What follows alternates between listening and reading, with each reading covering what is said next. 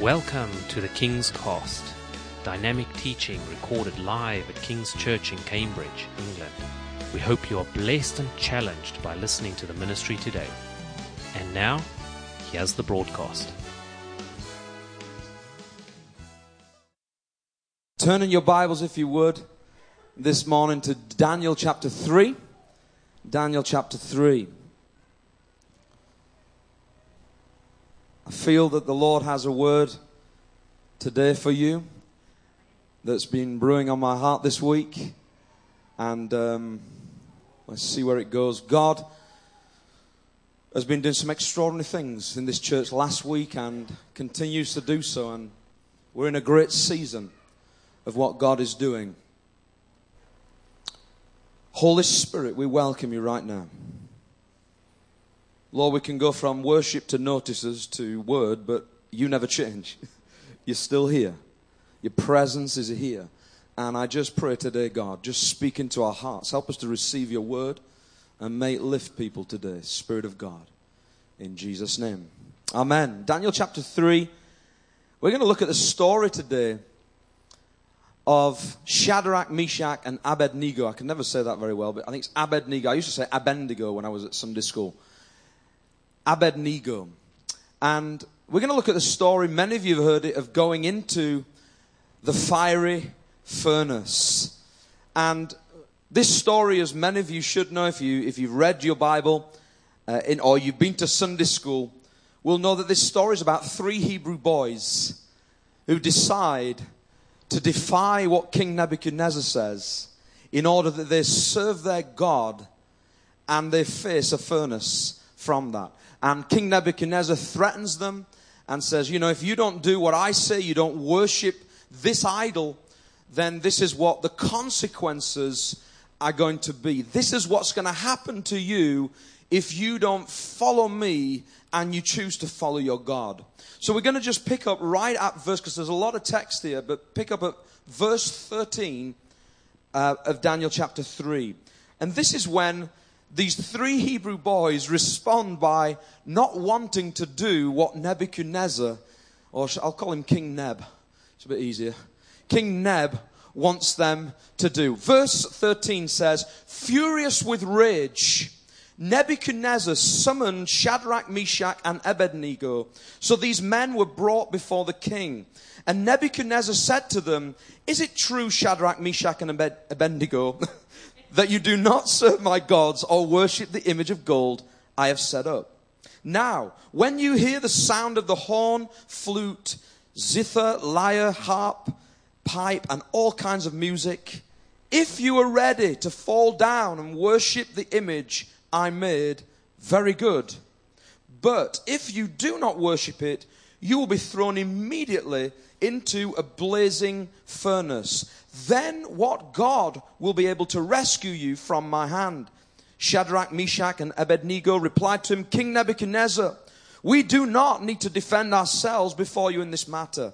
If we're thrown into the blazing furnace, the God we serve is able to deliver us from it, and he will deliver us from your majesty's hand. But even if he does not, that's interesting, isn't it? But even if he doesn't, you know, they, they, they, trust him, but sometimes in life we trust God, but actually you've got to have an attitude of faith that says, even if God doesn't. We, we love singing the song, He gives and takes away, but we don't like singing the takes away bit, do we? But even if He does not, we want you to know, Your Majesty, that we will not serve your gods or worship the image of gold you have set up. Then Nebuchadnezzar was furious with Shadrach, Meshach, and Abednego, and his attitude toward them changed. He ordered the furnace heated seven times hotter than usual, and commanded some of the strongest soldiers in his army to tie up Shadrach, Meshach, and Abednego and throw them into the blazing furnace. So these men, wearing their robes, trousers, turbans, and other clothes, were bound and thrown into the blazing furnace. The king's command was so urgent and the furnace so hot that the flames of the fire killed the soldiers who took up Shadrach, Meshach, and Abednego. And these three men, firmly tied, fell into the blazing furnace. Then King Nebuchadnezzar leaped to his feet in amazement and asked his advisers, Weren't there three men that we tied up and threw into the fire? They replied, Certainly, Your Majesty. He said, Look, I see four men walking around in the fire. Amen. Unbound and unharmed. And the fourth looks like a son of the gods. Nebuchadnezzar then approached the opening of the blazing furnace and shouted, Shadrach, Meshach, and Abednego, servants of the Most High God, come out, come out. So Shadrach, Meshach, and Abednego, I wish they would not put it in so many times as this, came out of the fire. And satraps, prefects, governors, and royal advisers crowded around them. They saw that the fire had not harmed their bodies nor was a hair of their head singed. Their robes were not scorched, and there was no smell of fire on them. Then Nebuchadnezzar said, Praise be to the God of Shadrach, Meshach, and Abednego, who has sent his angel and rescued his servants. They trusted in him, defied the king's command, and were willing to give up their lives rather than serve or worship any God except their own God. Wow, I got through that. Amen. I need a round of applause, I think, for that. All those Shadrachs. I didn't mean it. The title of the message today is this Firewalkers. Firewalkers. I want to talk to you today about this story and what it means for you in your life and many people in. And by the way, I really believe God wants to touch lives today. Because when I read this story, and I, I, used to hear it a lot, my granddad used to share this in, in Sunday schools when I was younger. And he used to even sing on the piano, My God is so big as well. But I don't know about you in life, but sometimes we travel through our Christian journey. We, we travel through our lives and we're doing all the right things. We, we feel like we're doing all the right things for God. And then all of a sudden we feel like we end up in a place where we're in a furnace and we feel the heat of the problem. Do you agree with that? I'm sure everyone does. All of us in some stage, whether you're not right now or some stage in your life, you're going through the motions, you're doing your bit for God, you're serving God, but then you find like you, you've walked right into a fire. And when I read this story, I find it amazing because all they're doing is, is serving God. But yet they find themselves in this terrible, terrible situation. A number of years ago, I was, I was driving out with Lewis, my young boy, and I was taking him. I can't remember where we were going, but I planned to go somewhere. So I set off on the motorway, and then I was going to jump off the A14 off a junction and to go up another A road to get to where I was going to go to. And so we were driving down the A14, and he sat in the front with me, and I was just there was just me and Lewis on our own. And as we, as we pulled off the A14, literally it was one of those short junctions. We went round a bend. And as we turned off the bend, straight in front of me was this car blocking the way on fire in the slip road. So I, I couldn't go past it. And all I could do is either sit there and think, is this thing going to explode? Do I get out and walk round it? Do we abandon the car? Or do I try and reverse back onto the A14, which I can encourage you is not a great idea because it's what I did. I, I was sat there and Lewis is asking me all the questions. Dad, what's wrong with that car? And I'm saying, the car's on fire, son. This thing was roaring. The heat of it, you could feel the heat. The, the flames were roaring. It got to the tank. And, and so uh, we were sat staring on this slip road, which I didn't know that this fire was going to be there because as soon as I pulled off and I went around the bend, never even expected it. But as I pulled off, saw it, I was almost trapped in this situation of how do we move forward to the destination we're supposed to be going to? Or do I reverse onto a dangerous road?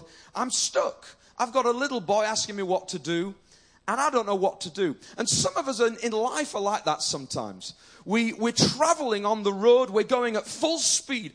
God is doing great things. Then all of a sudden, you pull off your slip road, you pull off that little road, and all of a sudden, out of the blue, you never expected it, but a fire comes in your life.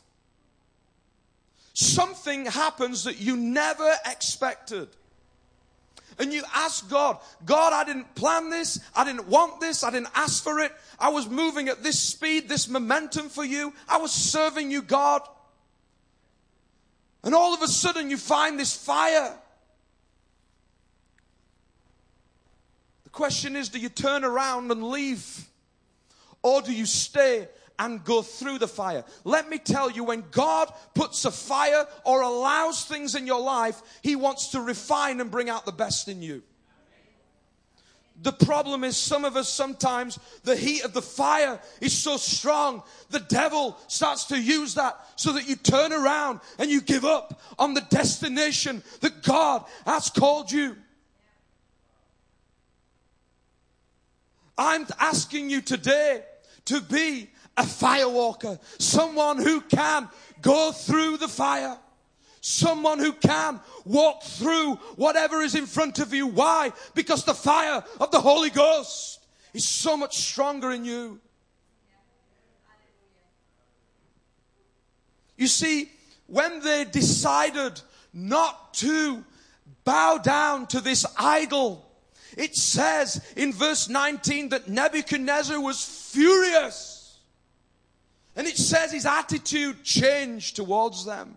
Can I just say this? When you defy what the enemy is trying to put against you, when you start to obey God and not listen to what the enemy is trying to control in your life, can I tell you what happens? It changes the attitude of the enemy towards you. It riles him. It riles him. Nebuchadnezzar was a symbol of what Satan is like on your life today. If you don't obey him, you don't follow what he wants and trying to steer your life, I'll tell you what he'll do. He will change his attitude. Some people said to me when I became a Christian, the more good things I do for God, I seem to get more attacks. Well, welcome to the club. Because I'm finding recently that the more good things and the more things I press into and push into with God, the more fires come.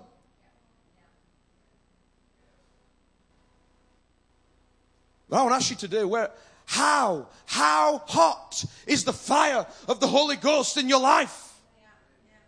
Because that will determine how you walk through fires.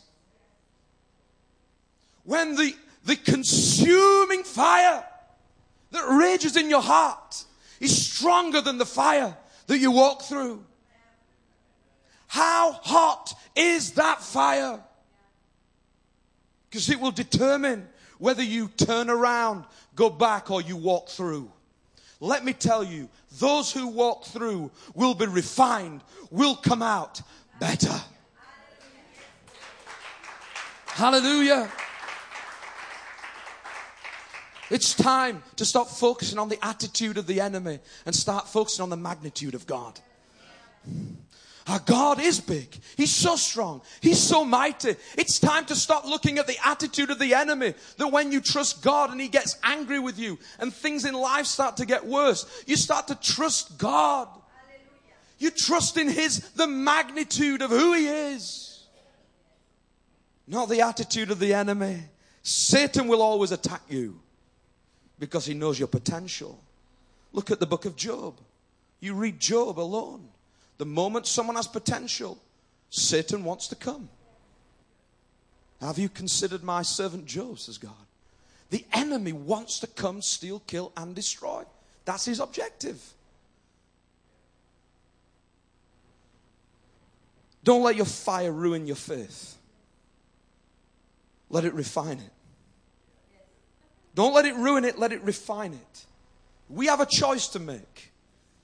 I do. You do. We've all got choices to make about what we're going to do about the fire that we're facing.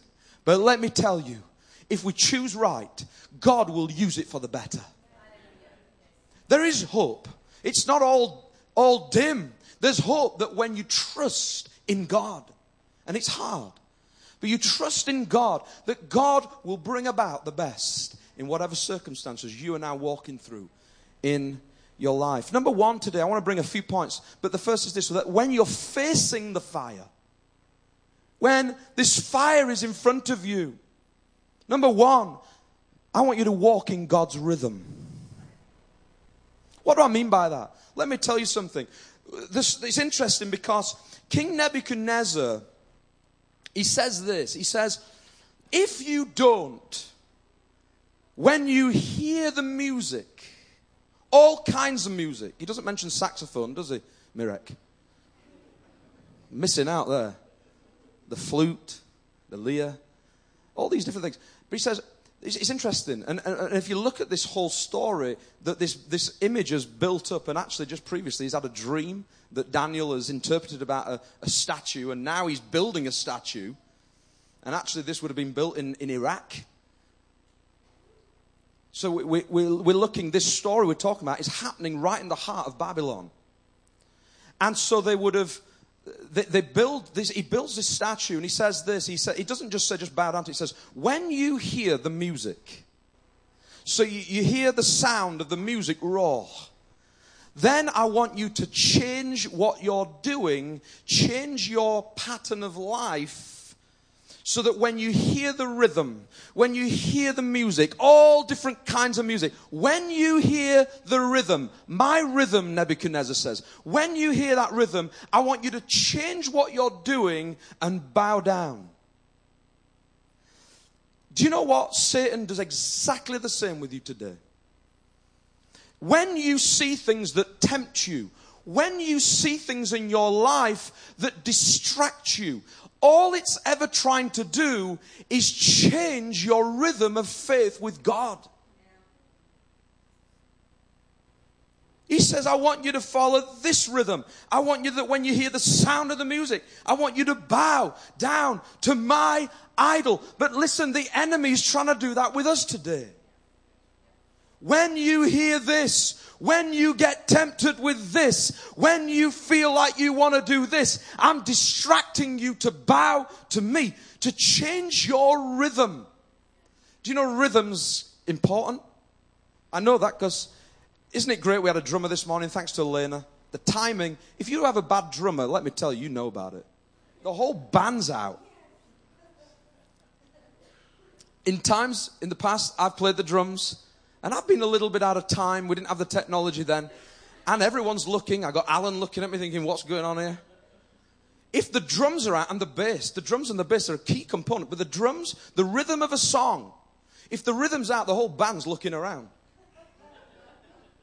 The people in the worship are like, what's going on? They blame the whole band, but it's just the drummer. You know, drummers, there's a lot of pressure on the drummer. But can I just say, just get this today. Because your faith in God, there's a rhythm to it. There's a rhythm to what you're doing. And there's a rhythm in each day when you're serving God. God brings you into that rhythm.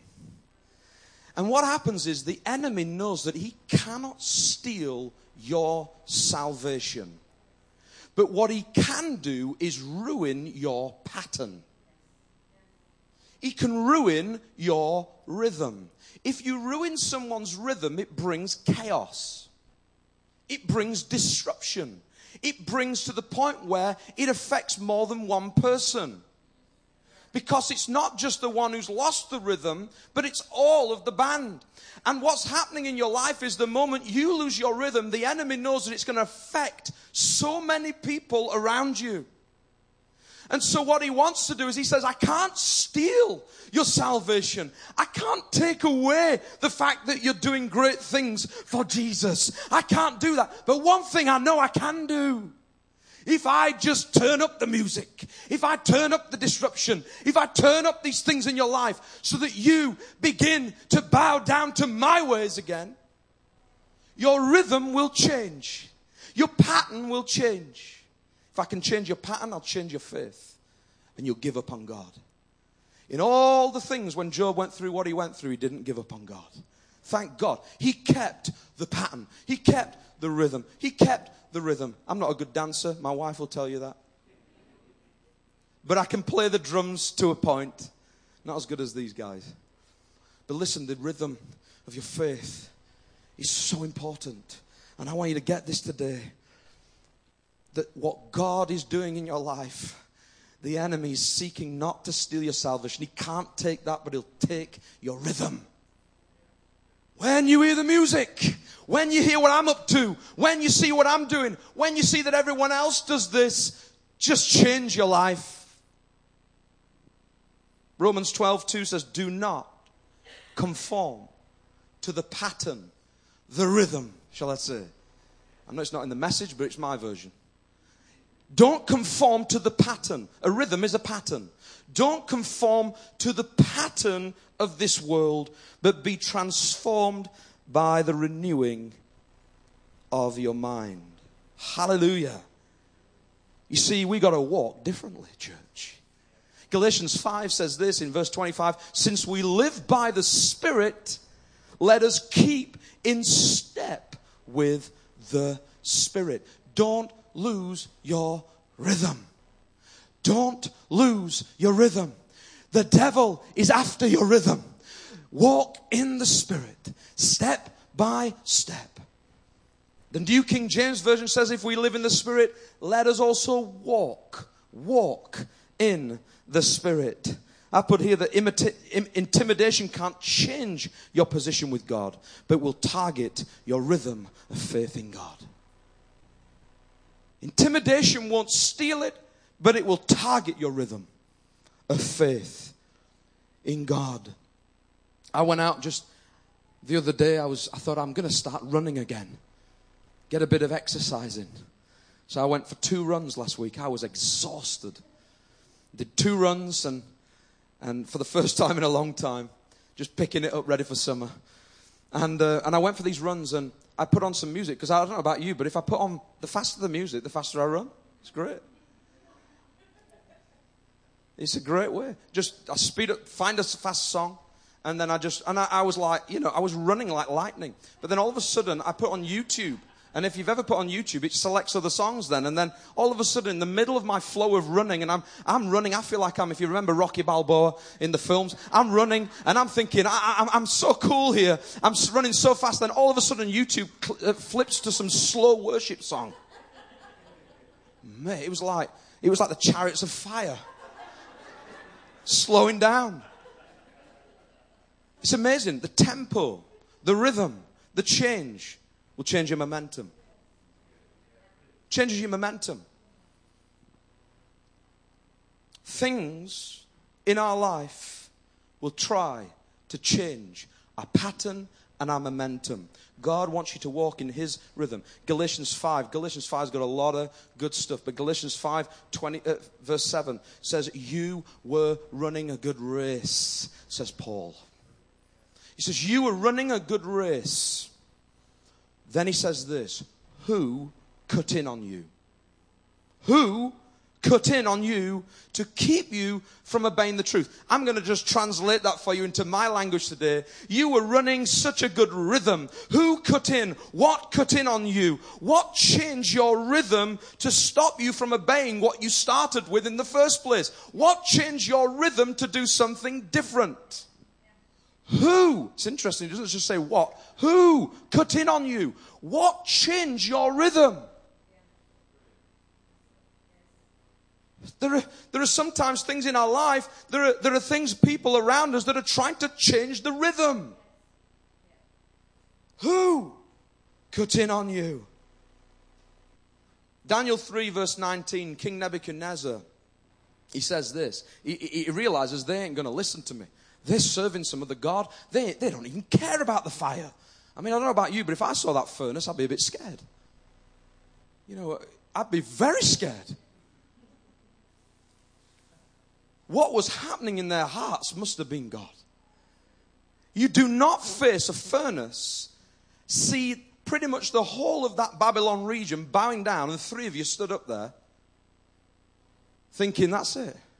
That fire, I know that fire he's got's hot.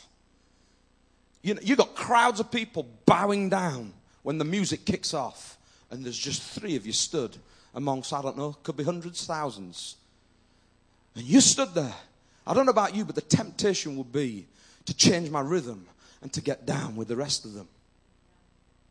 But to stand there, the intimidation, then to then go on and walk towards the fire. And then the king says this, right, I'm turning this thing up seven times hotter than it normally is. I'm going to scare you even more. Because what he wanted is he wanted their lives. He didn't want to kill them off, he wanted them to obey him. Seven times hotter. What do you think now, boys? Seven times. Dave Jones would like that, wouldn't he? Seven. If anyone's not laughing, that means you don't come to Bible 360. Seven times hotter. It's a lot hotter. And so the intimidation comes. The intimidation comes and the heat increases again to change their rhythm. I want to tell you today when the fire, when you face the fire, the heat increases, maintain your rhythm in God. Maintain your rhythm. Number two, when you're in the fire, when you're in the fire, walk in God's freedom. Hallelujah. You see, here it says this. Verse 24 King Nebuchadnezzar said to them, Weren't there three men that were tied up and threw into the fire? They replied, Certainly, Your Majesty. He said, Look, I see four men. I see four men walking in the fire, unbound and unharmed. And the fourth looks like the son of the gods. Wow. Now we don't know whether that was Jesus or an angel. He says it's, he later on he says one of the angels came to rescue, but to say what he said, that the sons of the gods, we, we believe that could be Jesus himself. But whether it's Jesus or an angel, Jesus is involved. Amen. Come on. And so he looks in and he sees in this furnace four men. But I want, you to just get this a moment. When they took up, to the, took up to the fire, it says that they were bound so tightly that they couldn't move. But when they're thrown into the fire, they're then found to be walking unharmed and unbound. Can I just say something?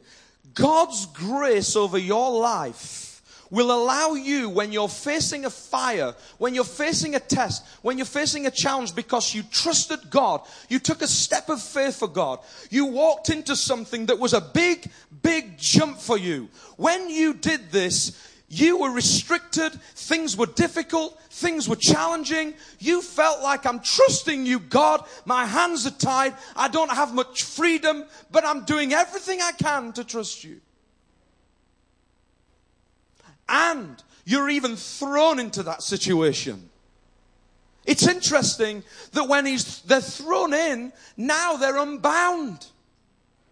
God gives you grace to walk around your fire. Hallelujah. You see, I know that when God sends me into a fire, and sometimes it's for to test me, to build out the best in me. Actually, what He does is, the world says, if you go in there, it's seven times hotter. This is the outcome. He gives you the grace to walk around the fire. You see, they didn't go in and lay on the floor bound. God loosens them. He allows you to walk up to a fire and walk in a fire. he allows you to walk in the fire as well as up to the fire, even if the devil bound you on the way in. Walk in God's freedom. If you're in the middle of a fire right now, you're in the middle of a challenge because you trusted God, let me tell you, He's giving you the ability to walk. You're saying, uh, it's hot in here though. It's a bit hot. I don't like it in here. It was much better outside. He's saying, stay there. Keep walking. Keep walking. Why? Because I've just put someone in the midst with you. There's a fourth man. There's a fourth one. Let me tell you today, you're walking unbound in your fire. Why? Because it's God's grace. It's God's grace, and He will give you a counselor. He'll give you a helper. He'll give you one who walks beside you in the fire. Hallelujah. Isaiah 43 2 says, When you walk through the fire, you will not be burned. The flames will not set you ablaze. Can I just say that a word for someone today? That God wants you to know that whatever's happening in the surroundings of your fire, you will not be burnt and you will not be set ablaze. You will not be burnt. You see, I put here that those who choose to walk with God in the absence of a fire are ready to walk with God in the presence of a fire. If you walk with God before your fire and your walk with God is led by the Holy Ghost, when the fire comes, you're able to walk. Why? Because you know who to follow. In your fire, in the darkest of your moments, you know the voice. Why? Because you knew the voice outside the fire. You knew, you know which person to follow in your fire because even though it's really hard and difficult because the flames are seven times hotter, it's really hot in here. I can't take this anymore. It's really hard in here. Listen to me. The same voice is there. It's just maybe a little quieter than normal. But God is cheering you on in heaven. Come on, son. Come on, daughter. Hear my whisper. You know me. You know I will never leave you or forsake you. I want to tell you today if you can just hear a faint whisper, if you feel like you can't hear God speaking at the moment, I'm telling you now, He's there. He's there. He doesn't leave you. He doesn't leave you or forsake you. You see, the ability to withstand a fire depends on the king you follow. They served the King of Kings. I don't know if you noticed this in verse 22. It says, The flames of the fire killed the soldiers who took up Shadrach, Meshach, and Abednego. On their way up to the fire, it says before they even got to the fire, the soldiers that took them were dead. Let me tell you, doesn't this paint a picture of your life today? If we serve Satan, if we follow the ways of the world, the wages of sin is death. Depends which king you follow. Because they followed God. So they were able to go further than the men. Can I say that God will give you eternal life? But the wages of sin is death. You follow the wrong king. You follow the wrong king. There's an expiry on your life. You only get so far. Oh, yes, because the Bible says in Matthew 17, I think it is, that wide is the road that leads to destruction. You see, if you're standing amongst many people and they all listen to the music and bow, if there's only a few of you, I'll tell you what it is. It's the narrow road. But the narrow road leads to life. The wide road leads to destruction. Let me tell you, if you don't know Jesus Christ as your personal Savior today, if you're here this morning, you've never given your life to Jesus, don't follow the enemy. Don't follow Satan because there's an expiry on your life.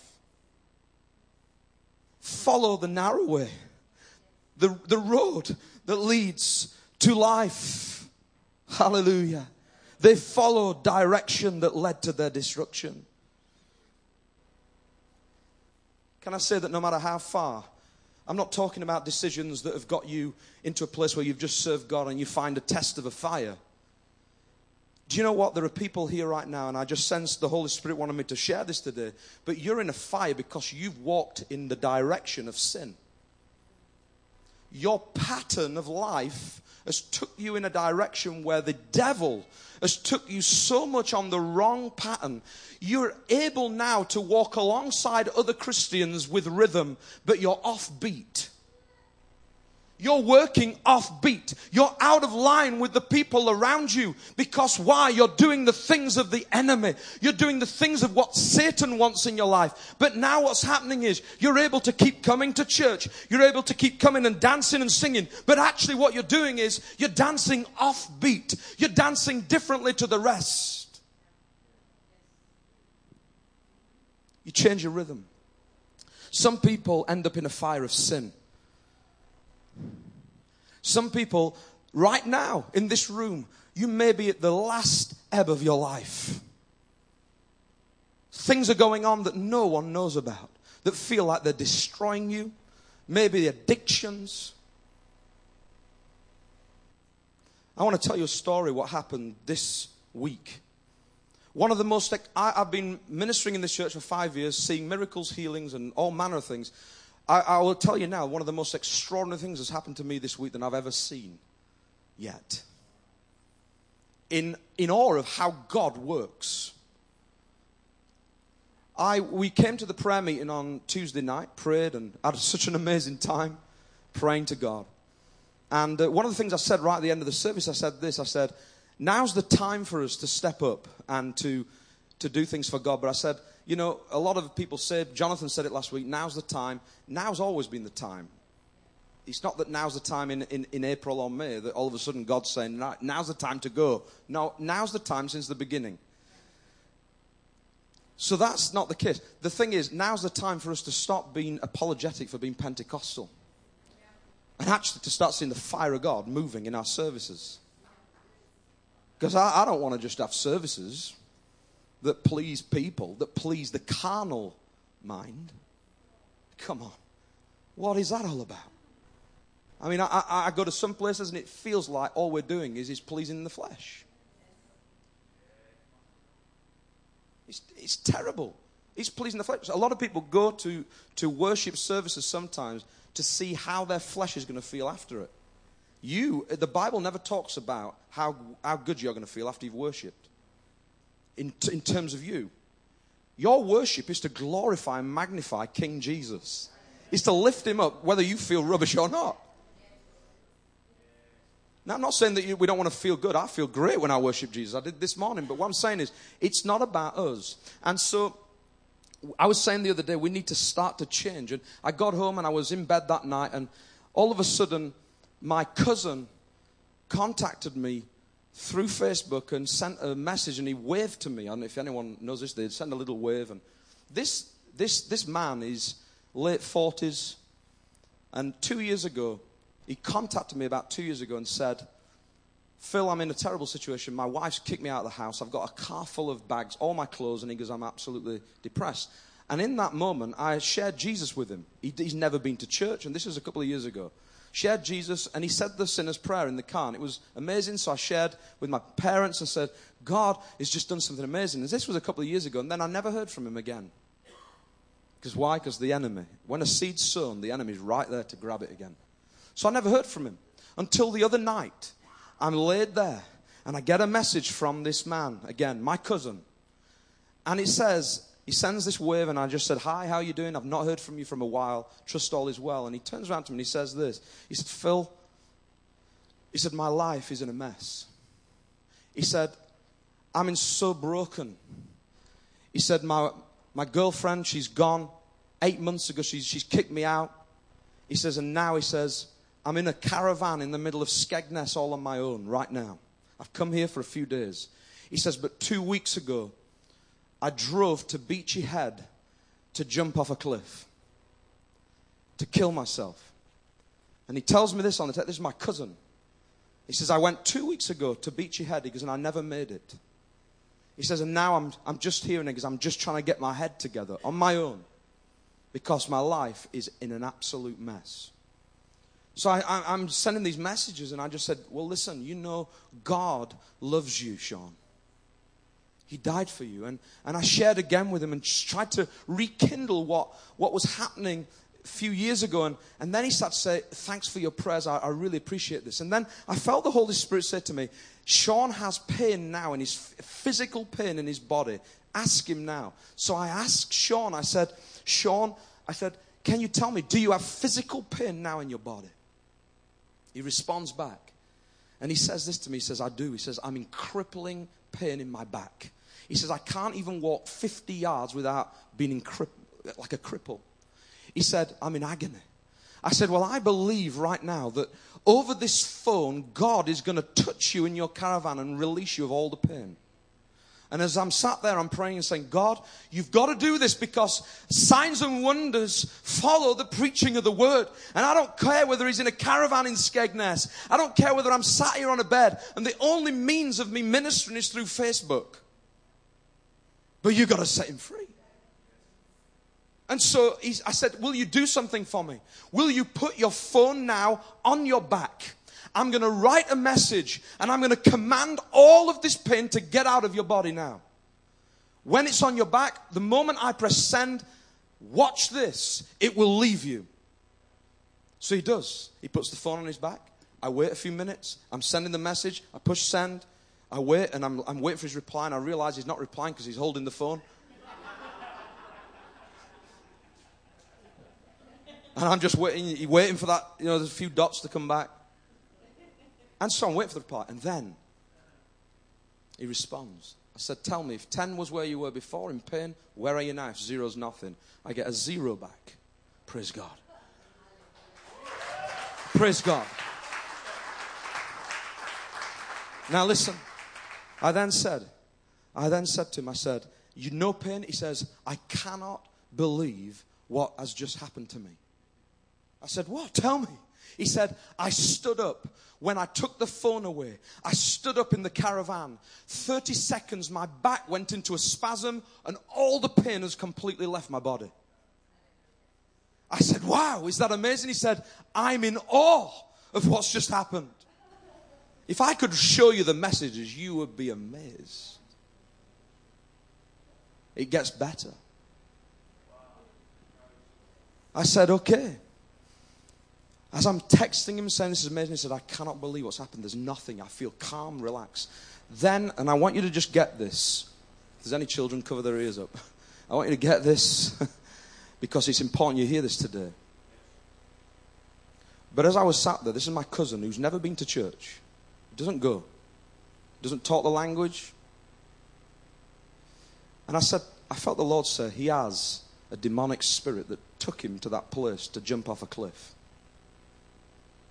And I want you to pray for him now to be completely free. Because what you've done is you've prayed for the healing, but he needs to be free now. I thought, God, if I said that to him, what, what is he going to say?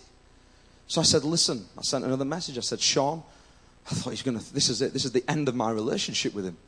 I said, Sean, I want you to know something. I just felt the Lord speak to me and say that you know those thoughts you had about suicide and all that? That's demonic. I said, and, and God wants to set you free. I said, Will you let me pray for you now for freedom? Now, some of you know from our missions last week, we saw lots of people get free. God is do, he's up to something, and He's releasing something, and today He will.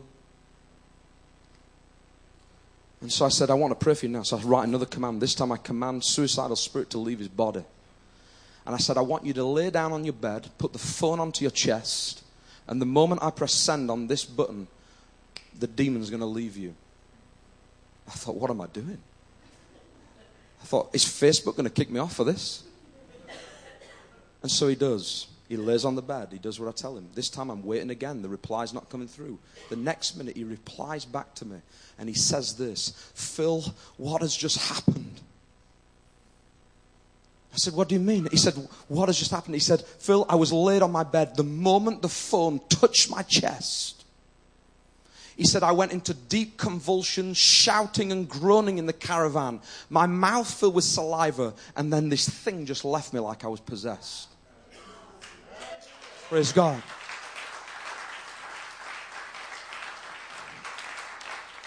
We've got a name for that. Deliverance through Facebook, not from Facebook. Deliverance through Facebook. Listen, God can do the impossible. I'll tell you what it was. It wasn't nothing to do with his phone, nothing to do with me. It was to do with his faith. When he took that phone in faith, God responds to faith. And greater is he that's in you than he that's in the world. And so there and then in that little caravan in Skegness, he's set free. He says, he's been saying to me for days now that what I experienced that night was out of this world. I'm telling you, the messages are unbelievable. I didn't see him. I've not even talked to him yet. He's been set free through messenger. Come on, we're in a season, church. No matter what fire you're in, no matter what cliff you think about jumping from, Jesus Christ can reach you right in the fire of where you are and He can set you free and put you in a new place. Do you know what I said then? The Lord spoke to me again. He said, You ain't finished. He says, You've set him free, he's healed. Now pray, tell him he needs to be saved. I said, Sean, I'm telling you something. I'm sorry to say this, but you need to do something else. He said, What now? I said, Listen, you need to give your life to Jesus Christ. Why? Because the Bible says that if you don't do that, you will give legal right to the enemy to come and possess you again. I said, You need to be filled with the Holy Ghost right now in the caravan. I said, I've got a prayer. He said, Send it to me. this, is, Tuesday night, by the way, at three o'clock in the morning. Send it to me. I send the, the, the, prayer to him. He says the prayer. He says, I've just said the prayer. I sent him a YouTube clip of Reckless Love.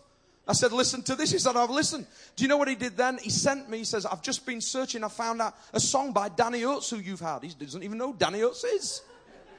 He's been searching now for songs from Danny Oates.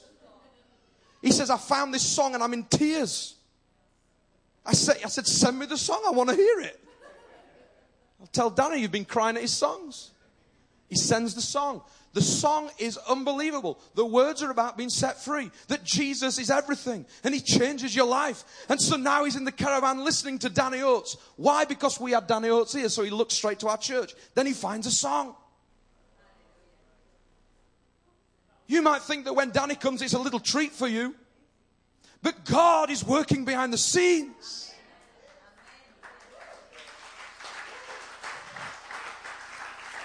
God is not interested in whether we like to be the Danny Oates. He's interested in finding the man in the caravan. That's what he wants. He wants to find him. He will chase the one.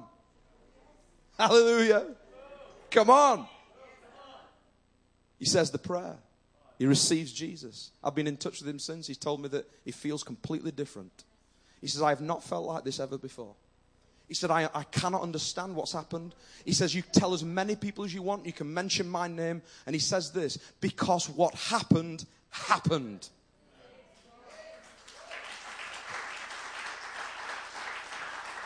I said, Praise God. I want to tell you something else now just to encourage you more, and I will finish. But even better than that, then, he says all this. The next day, I phone my parents. My dad's, it's my dad's nephew to tell him. I said, Can I tell, share this with my parents? He said, Yeah, tell who you like. I don't care. So I phone up my parents. I speak to my parents and I said, Mum, Dad, they're on the speakerphone. I said, I've had an, an encounter with Sean. This is what's happened. And I, I didn't tell them the story. So I'm, I'm about to tell them. I said, God has done something with Sean in the caravan last night. My mum breaks down in tears on the phone. She says to me, Phil, before you tell me. She goes, The same day that that happened, I was in the house praying for our family. And she says, I began to cry out the names of our family who were not saved. But she says, I got to Sean. And I began to cry out loud in the house Sean Guest, come to God. Sean Guest, come back, come to the Lord. This is the same day, church. This is what happened next. She says, I was crying out that loud. The Holy Spirit, I think it was the Holy Spirit, spoke to me and said, These, This only comes by prayer and fasting. So I decided to fast for Sean for the rest of the day and not eat my meals. I said, Mum, you don't even know what's happened yet. I told her what I've just told you. She broke down. We both broke down on the phone. And I said, Mum, this is amazing, but do you realize the scripture that God spoke to you about is actually about demonic power? It's when the disciples can't cast the devil out. So they said, Why can't we do this? He said, This only comes out by prayer and fasting. The Lord led Mum to fast, not just call his name, to fast for him. Then God puts him right in front of me. I respond and lead him, and he's set free through a mobile phone.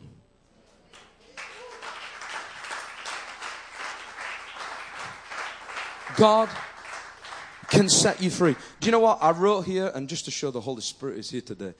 Ruth shared a scripture all the way through a song this morning in Psalm 103, and I wrote it down here Praise the Lord, my soul. Forget not all his benefits, who forgives all your sins, heals all your diseases, who redeems your life from the pit, and crowns you with love and compassion. Hallelujah. I don't know, I'm going to have to move quickly now.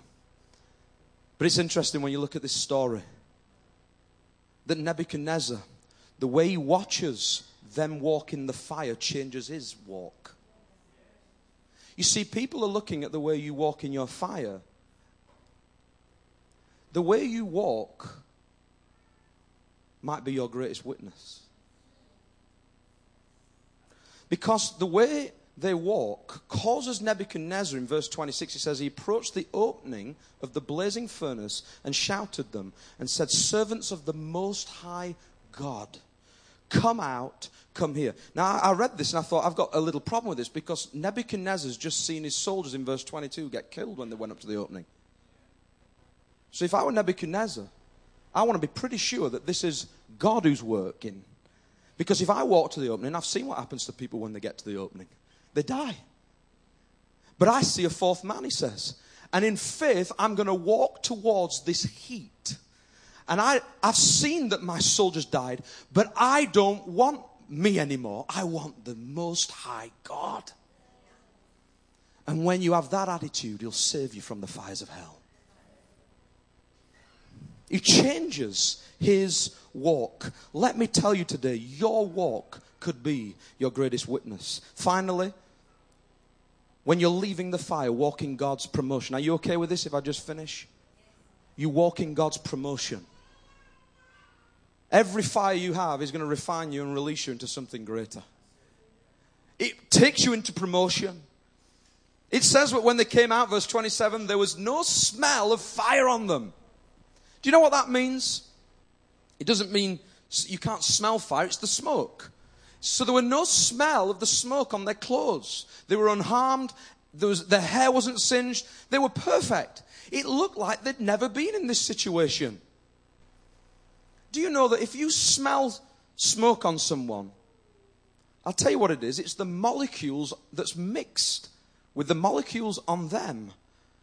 And it's molecules of the past where they've been that you can trace them. My kids went to Z's house yesterday for a barbecue. I didn't even need to know they'd been to a barbecue. I just smelt them when they walked in. It's amazing. They thought I were a prophet. I just smell them. If someone goes near a fire, the smoke gets on them and the particles are there. When Emma was away recently, I went to the supermarket to get all my cleaning agents to clean the house before she got back. Spent a fortune, you know, just at the last minute trying to get the house spick and span. And I went down the, the, I went down the aisle and I see the, all the, the, the, sprays to make the house smell nice. If I just spray that around, she'll think it's, it's been done. So I walk down the aisle and I see Febreze, odor removing technology. Oh, amazing, isn't it? Just spray that and it gets rid of everything. You don't have to clean anywhere. So I got a bottle of this stuff, sprayed it around the house. It don't last two minutes. Spray it again. Spray it just before she walks through the door. Shh. Odor removing technology. Over the kids who've not had a shower for a few days. Odor removing technology. Stay still, kids. You see, I'm, I'm a little bit like this. I looked into what, what it is. Is Febreze for real? Is it for real? Because does it really get rid of the odors? And actually, if you read about it, it says this it uses a, an active ingredient called cyclodextrin. And this is a little molecule that takes the molecules that smell and it traps them in like a cage. And the cage molecule that traps the smelly molecules which there was a lot of in our house, it traps them and it stops them from hitting your nose receptors. So, really, it doesn't remove the odor. It doesn't remove it. It masks it and cages it. So you can't smell it. Can I just say something to you today? that when you have been in the fire of sin and Jesus sets you free, He does not cage the problem. He does not use a technology that just stops you from smelling that thing from the past. No, it says He moves your sin, He removes them as far as the east is from the west. He gets rid of it. He's no Febreze. He eliminates the lot. He gets rid of the past.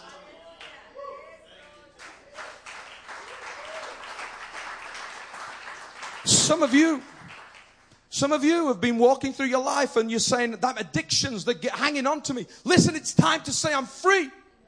Because who the Son sets free is free indeed. He's not caged for a moment. It's not a temporary thing.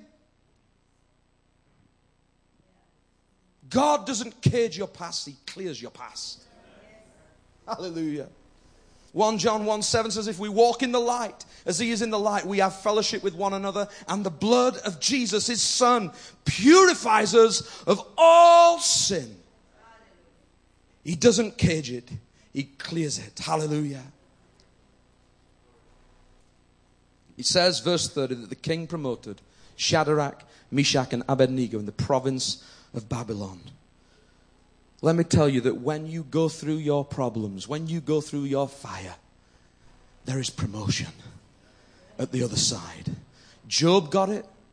He went through the test and he saw God restore more back. Can I just say something uh, to finish? I really felt the Lord just impress this on my heart about this last point for some here today. And that is this that some of us, when we face a fire and we're about to walk into a situation, maybe right now you're facing sickness, you're facing financial issues, relationship stuff, anything, whatever situation you're facing, the fire you're walking into right now, whatever that is, you've got a view in your mind that you know the way that fire burns, so you know the inevitable.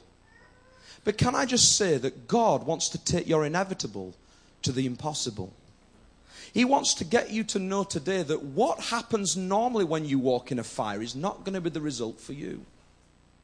Because when they left the fire, they were free from the past.